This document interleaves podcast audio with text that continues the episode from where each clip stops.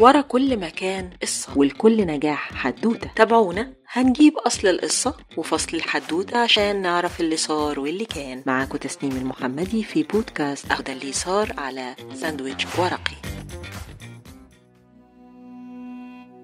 التاريخ دايما هتلاقيه مليان بالمتضادات. في ملاك وقصاده واقف شيطان. في نبي بيهدي للجنة ومسيخ دجال واقف على باب النار. وزي ما التاريخ ورانا العيلة المقدسة ما بخلتش علينا بإنه يورينا العيلة المدنسة. أقذر عيلة عرفها التاريخ عيلة روتشيلد. من كم سنة؟ وفي شهر نوفمبر طلعت تريزا ماي رئيس وزراء بريطانيا على المنصة وراها علم بريطانيا وعلم إسرائيل وبدأت كلمتها اللورد روتشيلد السيد نتنياهو رئيس الوزراء. كبير الحاخامات. السادة الضيوف. يسعدني أن أكون معكم الليلة ومعنا اللورد بيلفور لنحتفل سويا بمرور مئة عام على الرسالة التي كتبها عمه العظيم والتي تعد من أعظم رسائل التاريخ. الرسالة التي أعطت الشعب اليهودي وطنا وكانت سببا في ولادة دولة غير عادية.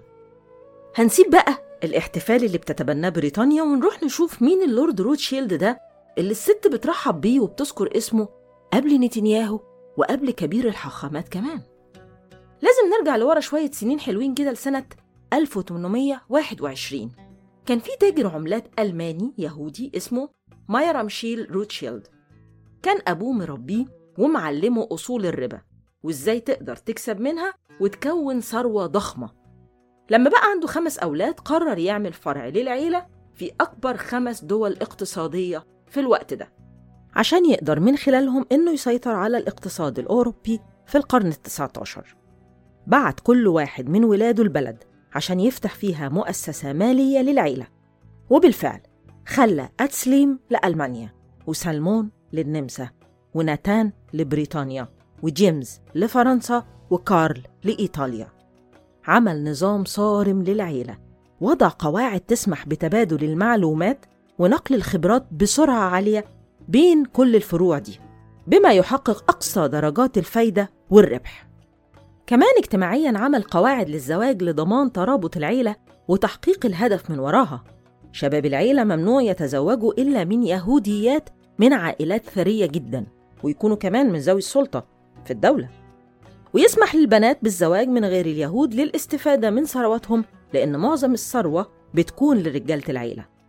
الخمس مؤسسات المالية كانت بتشتغل بقيادة سرية واحدة بعد وفاة الأب. محدش من العيلة يعرف مين القيادة دي. كان مجال شغلهم الأساسي السمسرة والقروض والتجارة بهدف السيطرة على الأنظمة الاقتصادية للدول الخمسة. لما العيلة شافت النجاح المبهر لتجربة بناء سكة حديد في إنجلترا وإزاي قدرت تسهل التجارة بين المدن وكمان ليها عائد استثماري مرتفع جدا قررت العيلة تدخل بتقلها في بزنس بناء السكك الحديدية في كل أوروبا وبدأوا يشجعوا الدول على بناء شبكة سكك حديدية وتسديد تكلفتها من خلال القروض وكانت مصر من ضمن الدول الأولى في الخطة دي وتم التنفيذ بالفعل. لسه نهم العيلة للأموال والسيطرة متزايد فقرروا يخلقوا تجارة جديدة أكثر انحطاطا وهي تجارة الحروب. طبعا أنت عزيزي المستمع متخيل إنها تجارة سلاح للدول المتحاربة لكن الحقيقة هضطر أصدمك وأقول لك إنهم كانوا ولا يزالوا بيصنعوا الحروب اللي يبيعوا فيها سلاح وعندهم خريطة لكل مناطق العالم وطبيعة الأعراق والطوائف اللي فيها وخطط معدة في الدرج لإشعال الحرب في الوقت اللي قرروه. أول قانون من قوانين عيلة روتشيلد اللي بيتوارثوها جيل من بعد جيل إن إشعال الحروب هو عصب وشريان الحياة لثروة العيلة وإن توقف الحروب لحظة هيكون نتيجته نزيف في استثماراتها.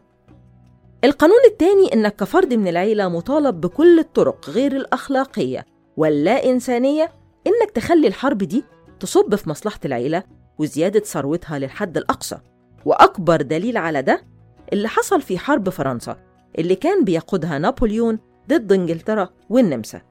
كان فرع العيلة في فرنسا بيدعم نابليون ماديا وبالسلاح.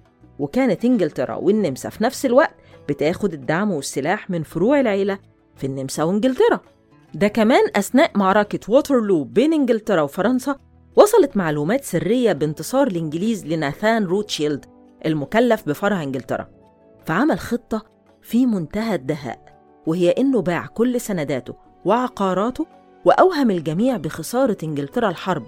فكل المستثمرين اللي بيعتبروه أقوى مؤسسة اقتصادية ناجحة عملوا زيه وبدأوا يبيعوا في كل سنداتهم تفاديا للأزمة الاقتصادية المزعومة هوب ناسان مجهز عملاء سريين يشتروا كل السندات دي بسعر أقل بكتير من قيمتها الحقيقية فأصبح في لحظة مالك لمعظم المؤسسات الاقتصادية التقيلة في إنجلترا ده غير الثروة الخيالية اللي ضافها الابن البار للعيلة إيه ده؟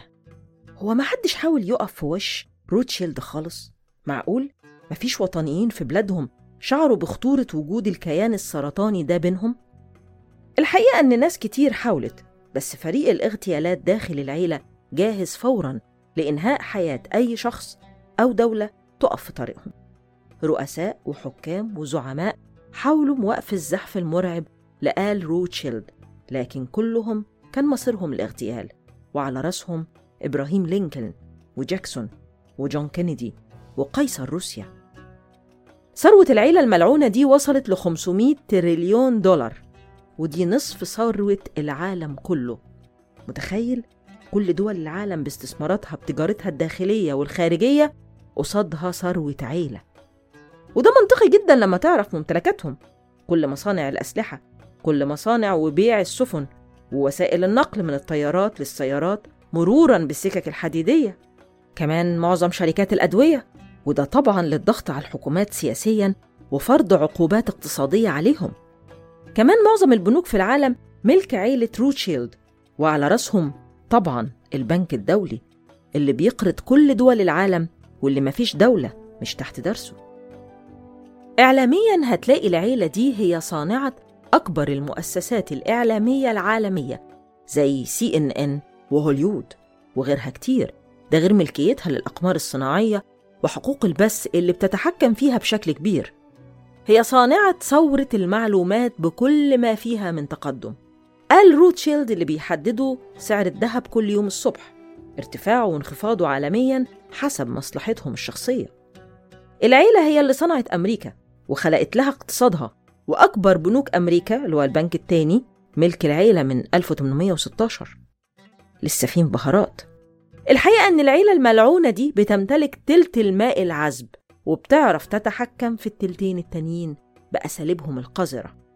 كمان هم مؤسسين وملاك معظم شركات الغذاء العالمية زي نسلا وستاربكس وكوكاكولا وبيبسي وماكدونالدز وغيرهم كتير فوق ما تتصور. هتلاقيهم بيشعلوا الحرب لأنهم أصحاب صناعة المعلومات وبيمدوا الحروب بالسلاح ودي تجارتهم. وبعدين يدخلوا الأدوية والغذاء للمناطق المتضررة وأكيد هيشاركوا بقروض لإعمار الدول ومد شبكات سكك حديدية بدل اللي اتهدمت في الحرب. حروب نابليون على سبيل المثال خلت فرنسا مدينة عند روتشيلد ب 100 مليون دولار. أعتقد فرنسا كانت بتسدد فوائدهم لوقت قريب. نجاحهم الأساسي قدرتهم على إقناعك إنك تشتري اللي معكش تمنه بقرض تدفعه بعدين بشوية فوايد هتتقسط على سنين كتير. قانونهم التاني في العيلة الانخراط في الحياة السياسية في كل الدول وإقامة علاقات وطيدة مع الحكام والزعماء. واللي ما يجيش بالصداقة يجي بالتهديد والوعيد ووثائق ويكيليكس تشهد. هتلاقيهم بارونات ولوردات وفي مجلس العموم البريطاني وفي مجلس النواب الفرنسي. لما حصلت هجرة اليهود لأوروبا بشكل متزايد وبدأت مشاكلهم تظهر في المجتمع الأوروبي بسبب عدم اندماجهم فيه وكراهية أوروبا لليهود واللي ظهر بشكل واضح في أدب شكسبير الشاعر الإنجليزي الكبير من خلال روايته العظيمة تاجر البندقية واللي طلعت التاجر المرابي اليهودي شايلوك شخص دموي متآمر على حياة الإنجليز.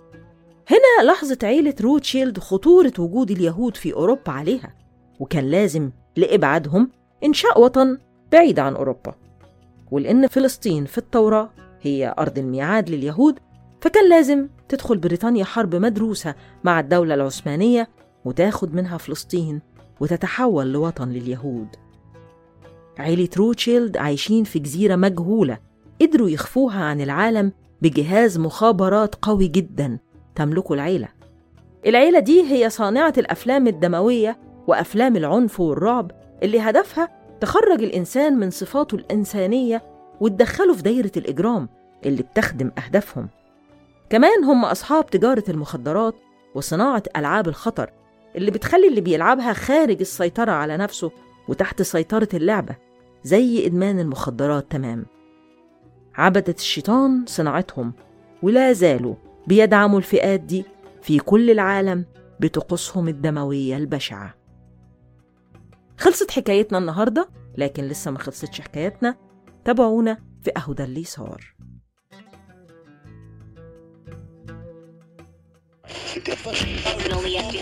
ورا كل مكان قصة ولكل نجاح حدوتة. تابعونا هنجيب أصل القصة وفصل الحدوتة عشان نعرف اللي صار واللي كان. معاكم تسنيم المحمدي في بودكاست أهدى اللي صار على ساندويتش ورقي.